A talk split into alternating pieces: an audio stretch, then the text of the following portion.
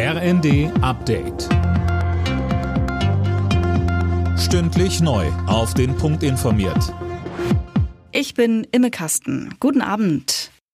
Bundesinnenministerin Nancy Faeser lobt das Urteil des Bundesverfassungsgerichts zur staatlichen Parteienfinanzierung. Die Richter hatten entschieden, dass rechtsextremistische Parteien keinen Anspruch auf Staatsgelder haben. Mit dem Urteil wird der NPD-Nachfolger Die Heimat für sechs Jahre von der Parteifinanzierung ausgeschlossen. Bayerns Ministerpräsident Markus Söder sagt im ersten. Dieses Urteil ermöglicht unterhalb der Schwelle eines Verbotsverfahrens, was sehr kompliziert und schwierig ist, Möglichkeiten der Einschränkung. Dies kann auch eine Blaupause für die AfD sein. Der Lokführerstreik sorgt nicht nur für Frust bei vielen Zugreisenden, er wird auch richtig teuer für die Deutsche Bahn. Knapp 150 Millionen Euro wird der Ausstand den Konzern nach eigenen Angaben kosten. Sechs Tage lang geht der Streik. Im Personenverkehr geht's kommende Nacht los.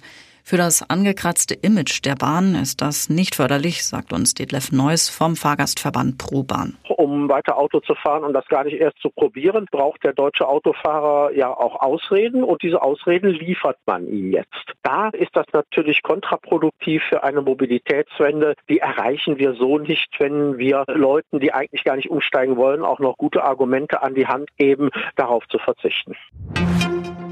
Er hat Bands wie Milli Vanilli oder Boney M gegründet. Der deutsche Musikproduzent, Sänger und Komponist Frank Farian ist tot.